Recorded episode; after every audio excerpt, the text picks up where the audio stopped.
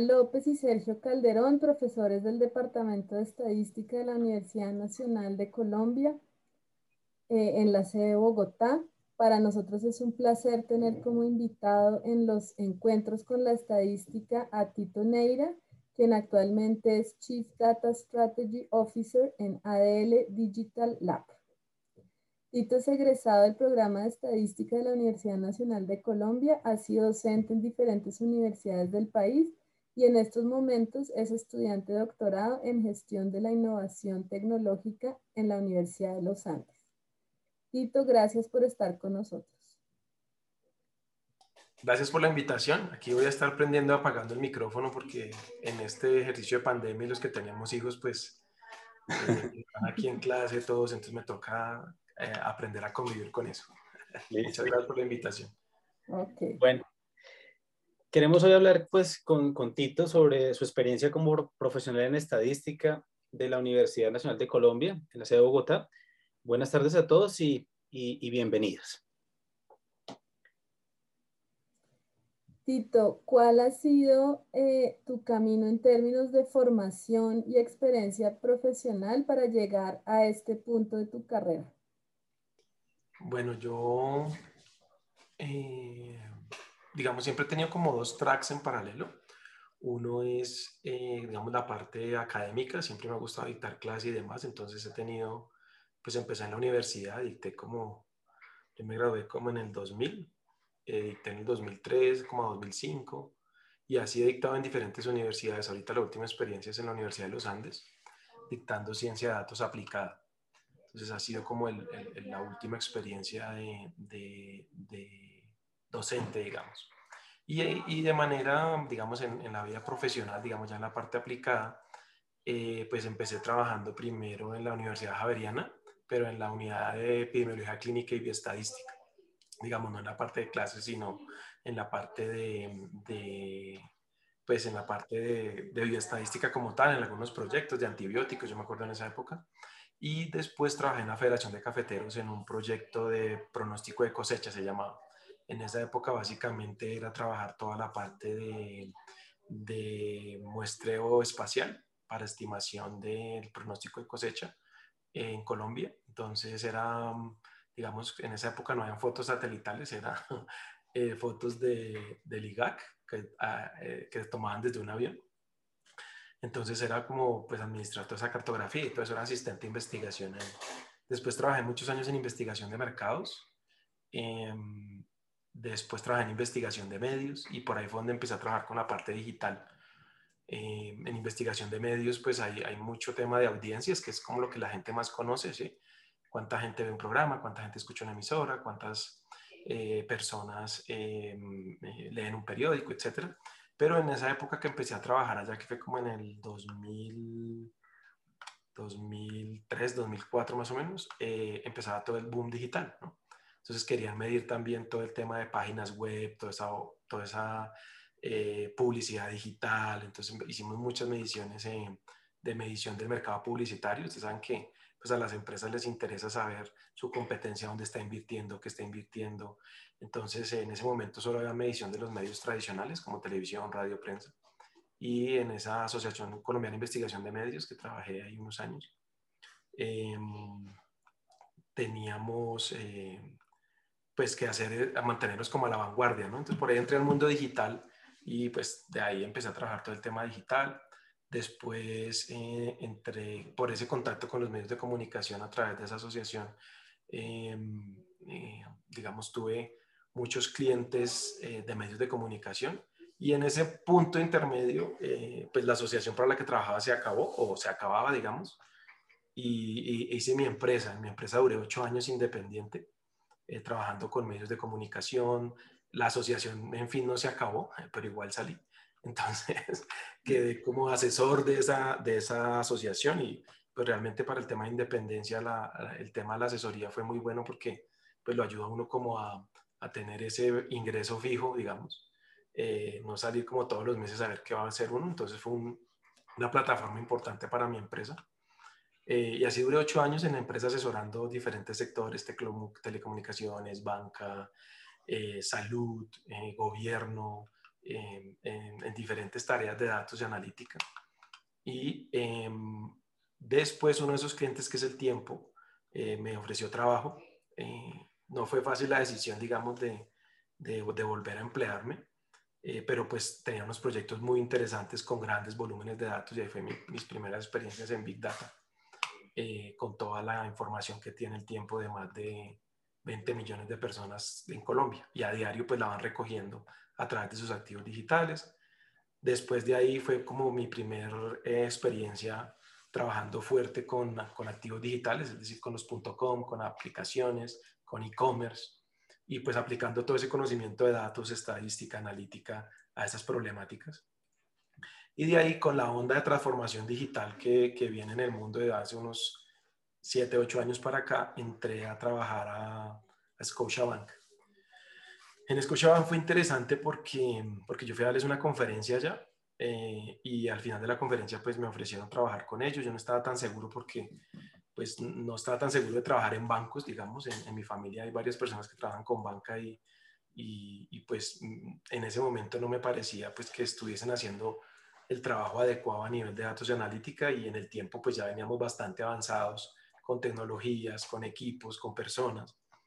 Entonces, eh, ¿por qué lo decidí? Porque, porque al final eh, Scotia eh, venía con un proyecto de transformación digital, entonces era transformar la forma en que se hacía banca.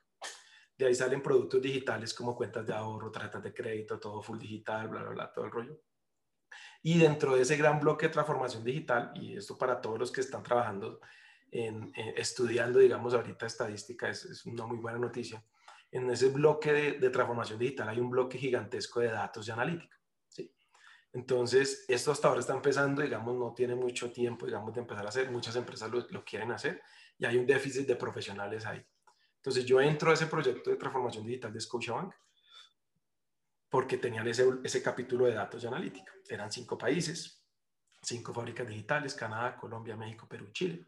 Y a coordinar todo ese capítulo de analítica, pues, con las personas responsables de los otros países y alinearnos en lo que íbamos a hacer en, en proyectos. ¿sí?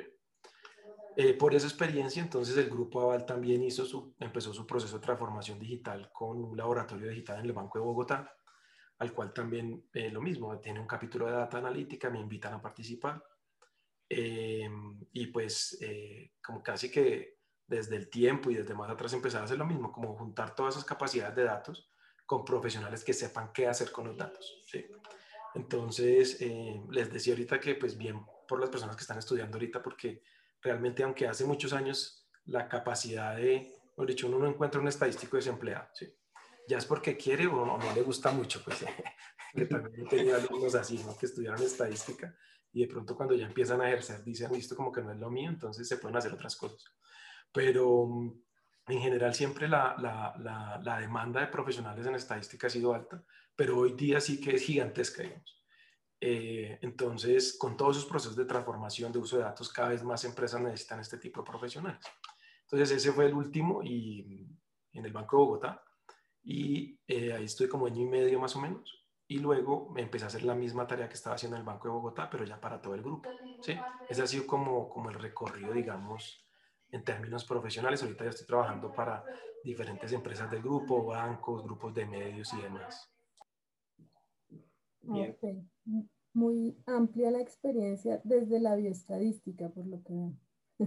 Sí, sí, sí, muy, muy interesantes los, los diversos campos que los cuales se ha desempeñado Tito a lo largo de, de, de, su carrera profesional y eso que le queda, mejor dicho, mucho tiempo de aquí en adelante para, para seguir eh, en diferentes campos o, continuar profundizando en, en, estos campos. Digamos que eh, eh, en este orden de ideas, gracias a, los diversos, digamos, digamos experiencias que ha tenido usted laboral, Tito, nos, gustaría contar, nos gustaría que nos contara un poco de, cómo cree que esa actividad que usted ha desempeñado ha, impactado la sociedad, digamos, a, lo largo de, estos años. Sí, ahí, hay un tema y lo veían en, en, uno de los capítulos anteriores que es creo que fue el primero. El primero fue con, se me escapó el nombre ahorita, con Daniel. Con, de desde tiempo, que todos estudiamos en ese libro. Eh, con Daniel Peña. Eh, y, es eso, yo creo que una de las cosas que uno debería hacer es eh, tratar de aplicar el conocimiento que tiene en diferentes campos de, conocimiento, en otros campos de conocimiento. Entonces, y así, ¿qué, ¿qué, es lo que pasa? Si se mantiene uno actualizado, estudia uno más, digamos, lo ve uno mucho en la academia, creo que es el único escenario donde uno puede, no sé, usted se especializó en series de tiempo o en muestreo o en multivariado y trabaja sobre esa línea, ¿sí? Pero trabajando sobre esa línea usted puede trabajar en muchos sectores, en muchos áreas que pueden impactar la sociedad de manera positiva o negativa, digamos, porque no siempre es del lado positivo. Entonces, eh, yo diría que el impacto que uno genera es en cada industria en la que uno está, en cada entidad, en cada parte de gobierno, es que las decisiones tomadas con información, con datos, minimizan o mitigan el riesgo en la decisión. ¿sí? No lo eliminan, pero sí lo mitigan.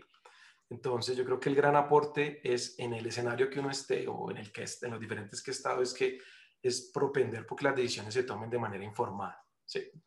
Eh, y yo creo que ese es el, el, mayor impacto que uno pueda generar transversalmente a la sociedad. Por ejemplo, el año pasado estuvimos en un proyecto de, digamos, la tasa reproductiva del COVID eso tiene pues unos algoritmos que la simulan, de simulación y tal. Entonces el gobierno calculaba para um, una tasa total nacional, eh, pero necesitaban volver ese cálculo 1.200 cálculos o 1.200 algo que son los municipios de Colombia. Entonces eso era multiplicar por 1.200 la posibilidad o, la, o el esfuerzo computacional para poder calcular las tasas reproductivas por región, que realmente es como se han tomado las decisiones, por región, ¿cierto? por ciudades, por municipios, etc. Entonces ahí participar en apoyar con algoritmos, con capacidad de cómputo, con recursos estadísticos de, mi equipo de trabajo para hacer eso, digamos, uno dice, bueno, estamos aportando algo al país, ¿no? Y ahí es como cuando uno mejor se siente porque uno dice, bueno, es una causa altruista, salvar vidas, planear mejor, etc. Por otro lado, la otra visual que a veces no nos muestran es el negocio, ¿no?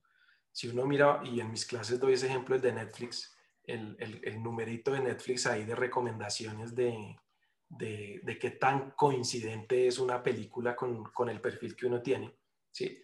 Eso les ayudó, a, bajar la deserción en Netflix y ellos estiman que bajando esa deserción eh, pueden generar más de un billón de dólares al año en, en ingresos. Entonces, eh, uno lo puede ver desde los dos puntos de vista, ¿no? desde el beneficio eh, de dinero económico para una empresa o desde el beneficio de la sociedad y creo que mm, me atrevería a decir que somos de las pocas, de las pocas profesiones en el mundo que pueden llegar a hacer ese impacto transversal en donde trabajemos, porque pues aplicamos como a múltiples sectores, no es como, no sé, la persona que ejerce contabilidad, pues la contabilidad tiene unas reglas, unas normas, aprende el país y trabaja en contabilidad, ¿sí? La ventaja, y de nuevo un mensaje para los estudiantes, es que lo que uno estudie a veces uno con la carrera se siente como, uy, los números, las, demostraciones, la teoría, las lecturas, ¿sí? Pero cuando uno sale a aplicar, uno ya dice, venga, pero aquí yo puedo aprender de marketing, puedo aprender de, de biología, puedo aprender de, de, finanzas, puedo aprender de otros sectores, puedo aprender de la labor de pública, de los ministerios. Entonces, lo interesante es eso, que uno puede mezclar la estadística con algo que le genere de pronto más pasión que los mismos números y así poder llegar a ser un profesional excelente en donde se desempeña. De acuerdo, muy interesante, Tito. Bueno, y ahora quisiéramos saber em, en qué, qué momento de tu vida profesional ha sido el más satisfactorio. Esa pregunta es muy buena eh, y, sé que la acotan a lo profesional, digamos, pero, pero pues hay quería hacer un paréntesis y decir, para mí lo más satisfactorio fue cuando nacieron mis hijos. Cuando pienso en satisfacción, pienso en lo personal, ¿no? Con esa palabra. Eh, como cuando, digamos, uno se gradúa, pues es feliz porque cumple una etapa de la vida, ¿cierto?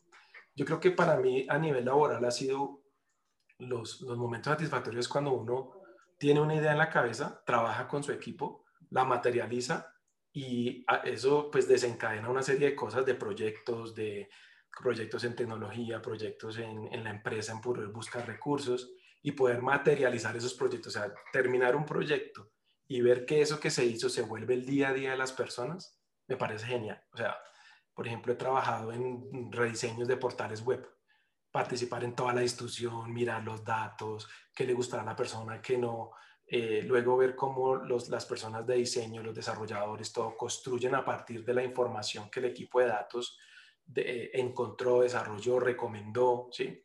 Eh, la juntan con todo su conocimiento y al final ver un producto terminado y ver en qué uno acertó y en qué uno falló, ¿no? Porque pues no, los datos tampoco le dicen a uno todo, pero ver ese producto terminado y que la gente lo empiece a consumir, a usar en su día a día, a hablar bien, a hablar mal, yo creo que han sido los momentos más satisfactorios, como todo ese proceso de al final ver que eso que uno hizo en ese proceso, con lo que tiene en su cabeza, con la capacidad de análisis, con los equipos, con todo lo que todo el mundo aporta, llega a un producto terminado. Eso es como, como digamos, lo más interesante y como los momentos más satisfactorios si, si, asocio satisfacción, digamos, al ejercicio profesional eh, que, que he vivido, como esos grandes proyectos que uno termina, entrega y ver a los equipos, pues, eh, hablando, usándolo, de pronto que, no sé, como les decía, un diseño de un portal web como el tiempo, eh, y el tiempo pues lo consumen muchas personas.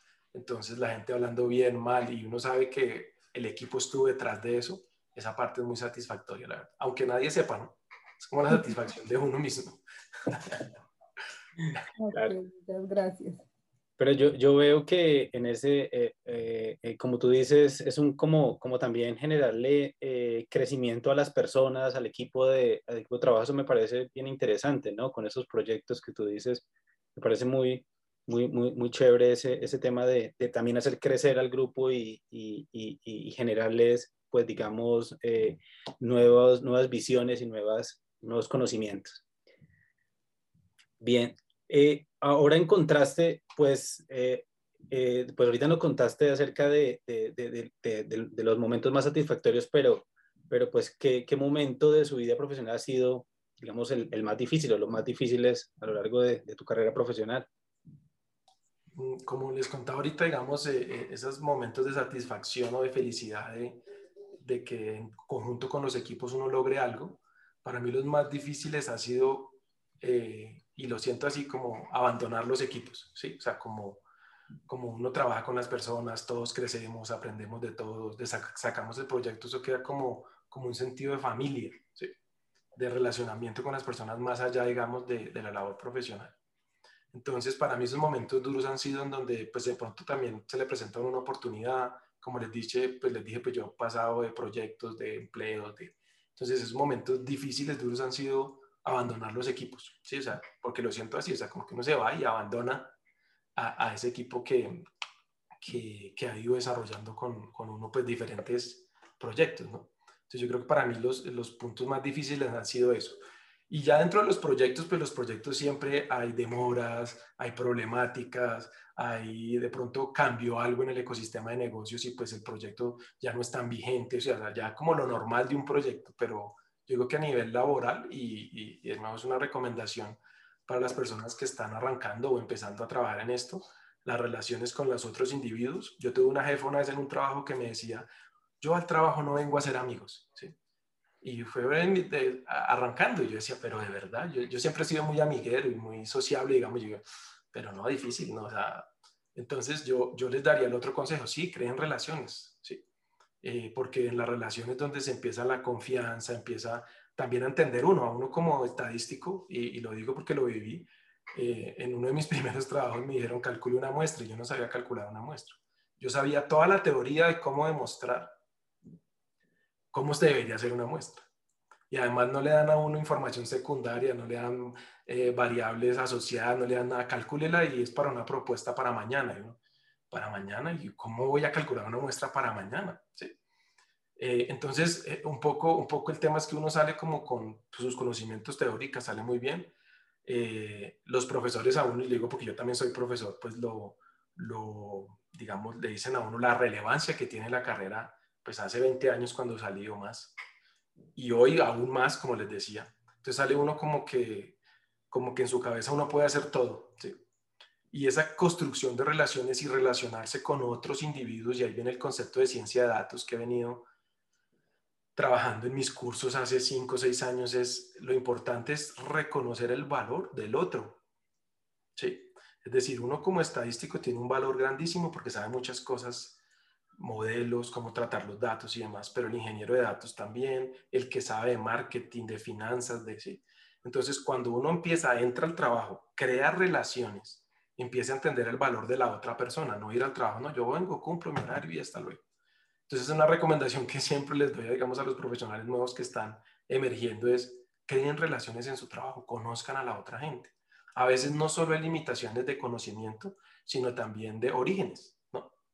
Yo tuve muchos compañeros de diferentes zonas del país, de diferentes niveles socioeconómicos, de diferentes realidades, y a veces esa realidad lo limita a uno como profesional.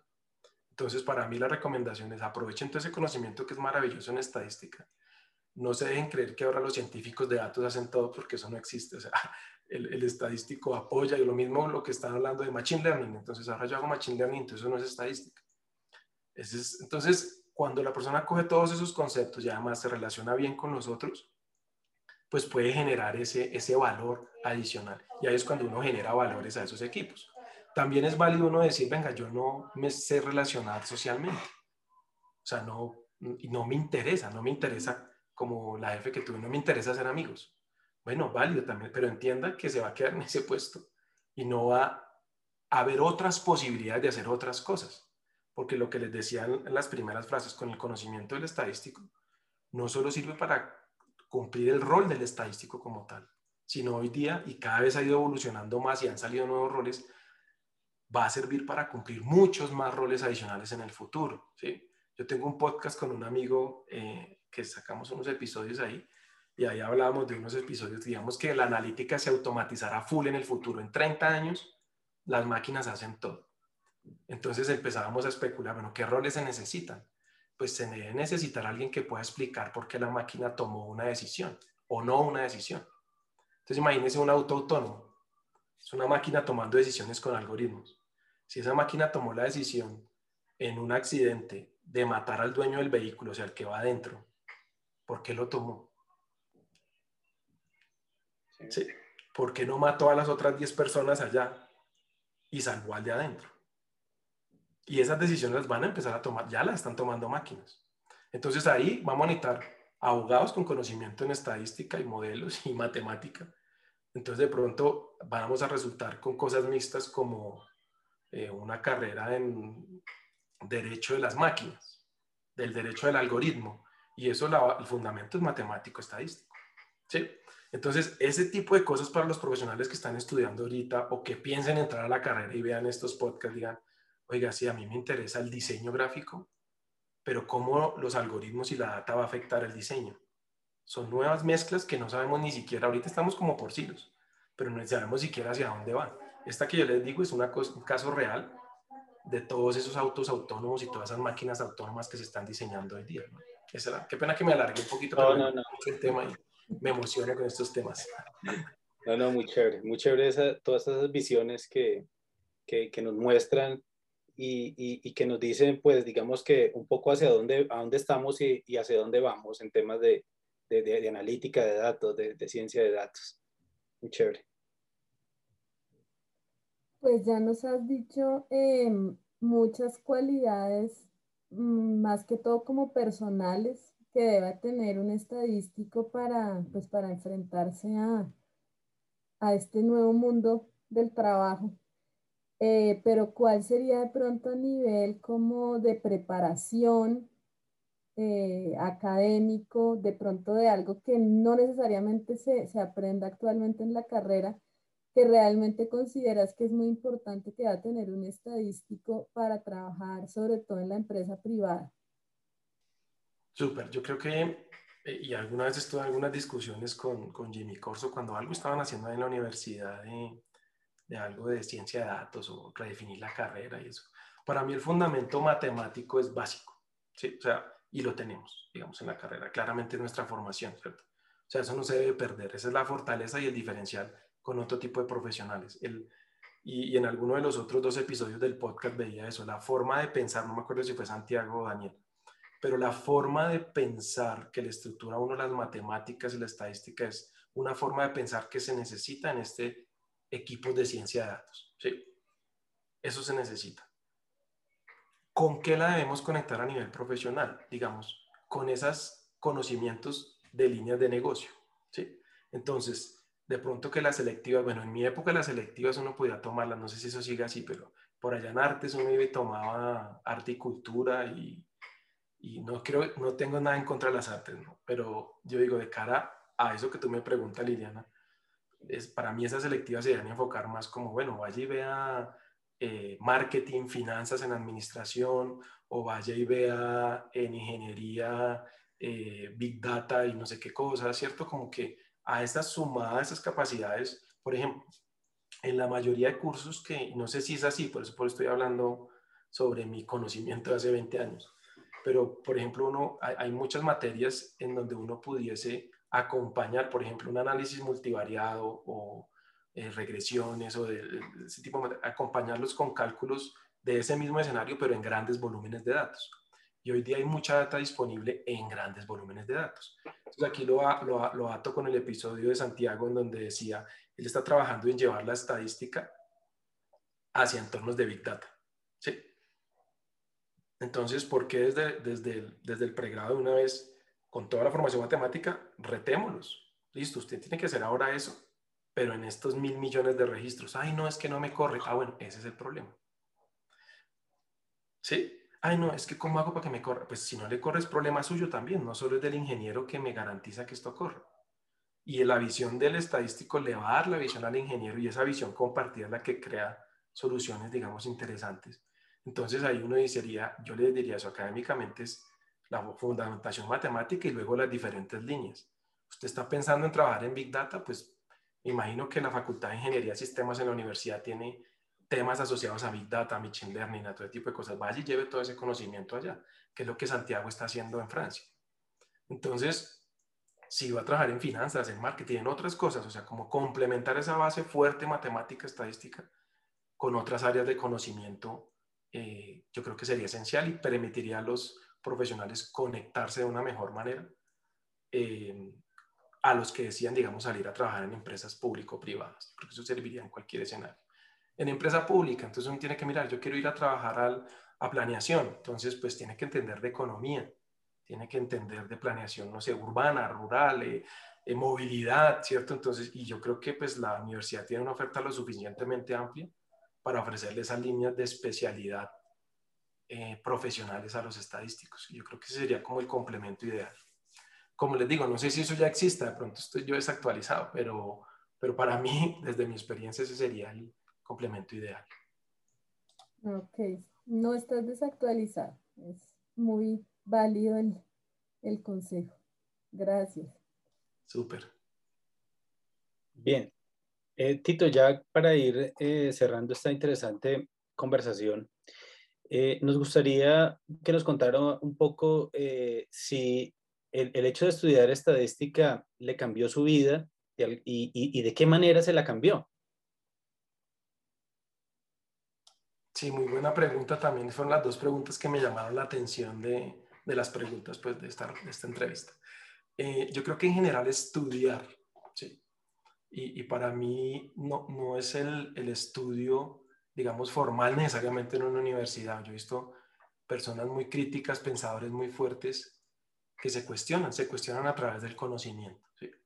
Entonces, en general, y si otras personas no estadísticos o no estén pensando en estudiar estadística, quieren seguir algún camino profesional es el aprendizaje continuo, es decir, uno nunca termina de estudiar, eso lo escuché en algún lado y a veces la gente y los estudiantes son felices, no, terminé la universidad, terminé de estudiar. Entonces, mi recomendación es que, que no, no terminan de estudiar nunca, o sea, la curiosidad es la que nos lleva a nuevos retos y a nuevos aprendizajes. El que terminó de estudiar perdió.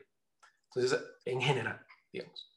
Ahora bien, en la carrera de estadística como tal, hay unos fundamentos matemáticos, estadísticos de siglos atrás. ¿sí?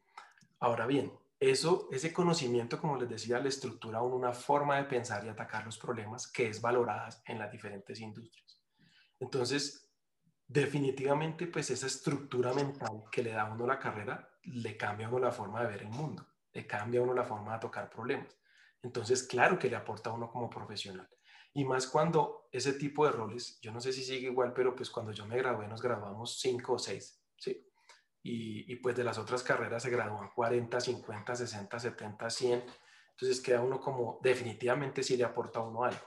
Y lo que les decía, hace 20 años pues había lo que, siempre uno decía cuando le comentaba a alguien que medio sabía que era estadística, ¿no? Uno voy, yo a estudiar estadística, ah, para trabajar en el DANE, ¿sí? Eh, entonces, eh, hoy día, definitivamente, la persona que decía estudiar y específicamente estudiar estadística, definitivamente va a estar entrando en la ola de lo que se necesita de profesionales a futuro.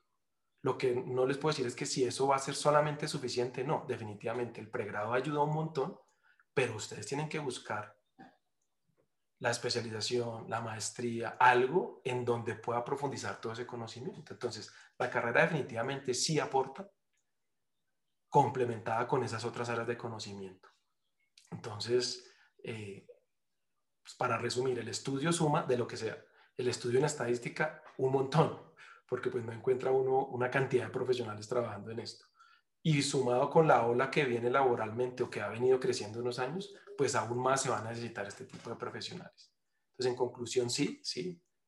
Eh, definitivamente lo que puedan estudiar y lo que sigan estudiando, pues va a influir sobre las decisiones que ustedes tomen en su vida. De hecho, mi esposa es estadística, mi suegro es estadístico, mis tres cuñados son estadísticos. Entonces les voy a decir que sí me cambió la vida. claro, definitivamente. Claro que sí. Bueno, eh, Tito, pues eh, queremos agradecerle eh, por este espacio, por habernos acompañado en, en, este, en, estos, en, este, en este espacio que estamos llevando a cabo. También a los que nos escuchan, Esperamos que, les haya gustado y pues los esperamos en una próxima oportunidad con un nuevo podcast. Muchas gracias, Tito, de nuevo. Vale, súper. Muchas gracias por la invitación. Muchas gracias. Hasta luego.